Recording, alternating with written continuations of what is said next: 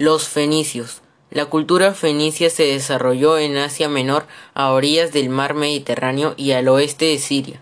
Su territorio pertenece en la actualidad al Líbano. Eran grandes navegantes y comerciantes que crearon y propagaron su alfabeto del que se derivaron casi todos los alfabetos del mundo antiguo. Los fenicios eran de raza semita, procedentes posiblemente de las costas del Golfo Pérsico. En el año 3000 a.C. ya existían biblos como la ciudad más importante de Fenicia, que mantenía relaciones comerciales con Egipto, intercambiando los cedros del Libao con los papiros de ese país. En su evolución histórica podemos encontrar tres periodos bien definidos. El periodo de Sidón, el periodo de Tiro y el periodo de Cartago.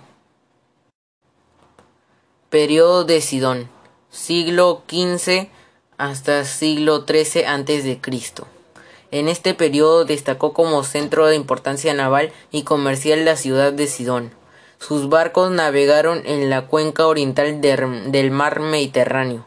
Llenaban sus bodegas con las mercancías procedentes de Chipre, Rodas, Asia Menor, Grecia, islas del mar Egeo y costas del mar Negro. Los sidonios no formaron colonias, pero sí establecieron concesiones en países civilizados y factorías en los pueblos bárbaros donde obtenían esclavos, pieles y metales a cambio de los productos de su industria. En este periodo llegó a su fin cuando los filisteos saquearon y destruyeron la ciudad de Sidón en el siglo XII a.C. Periodo de Tiro, siglo XII hasta el siglo VII a.C. Se denomina así la hegemonía que tuvo la ciudad de Tiro en la actividad comercial. Este pueblo heredó el espíritu aventurero y comercial de los sidonios.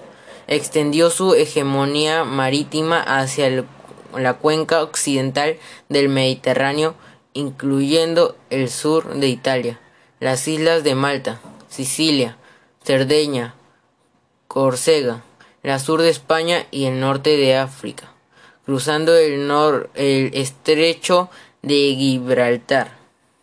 Llegó hasta las costas de Inglaterra por el norte, las Islas Canarias por el sur y las Islas Azores por el oeste. Los tirios no se conformaron con las relaciones comerciales, también se establecieron en algunos lugares estratégicos, fundando ciudades y colonias. Los asirios, caldeos y personas subyugaron a los tirios, que dieron lugar al surgimiento de otros pueblos comerciantes como Cartago y Grecia. Periodo de Cartago siglo IV hasta el siglo II a.C. Gracias a la decadencia de Tiro, Cartago se convirtió en una de las ciudades más importantes y prósperas del Mediterráneo. Su origen lo encontramos en una pequeña colonia fenicia ubicada al norte de África.